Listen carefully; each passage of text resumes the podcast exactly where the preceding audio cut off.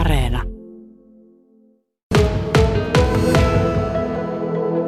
Tuore valtuutettu Jari Saario, minkälaiset fiilikset on ensin yrittämällä läpi? No eipä tässä just sivukoiran jälkiä, mitä tuossa puri lelua, että en ole paljon kerinyt miettiä asioita.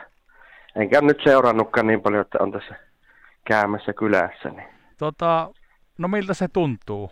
Valtuustokausi on nyt alkamassa. No ei mitään. Lähdetään tekemään asioita kuntalaisten hyväksi, mitä on ollut puhettakin. Perussuomalaiset sai 1 paikan lisää Kaavin valtuusta, eli teitä on nyt 4. Miltä se puolueen tulos tuntuu? Toiseksi suurin valtuustoryhmä siis Kaavilla.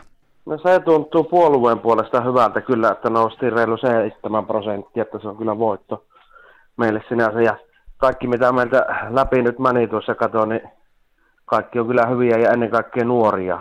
Saadaan nyt muutos sinne, että siellä on nuorta porukkoa kanssa mukana, jotka ajattelee sitten enemmän ehkä nuoria perheitä sun muuta. Mitkä on ne tärkeimmät asiat, mitä sinä tulet tulevassa valtuustossa ajamaan?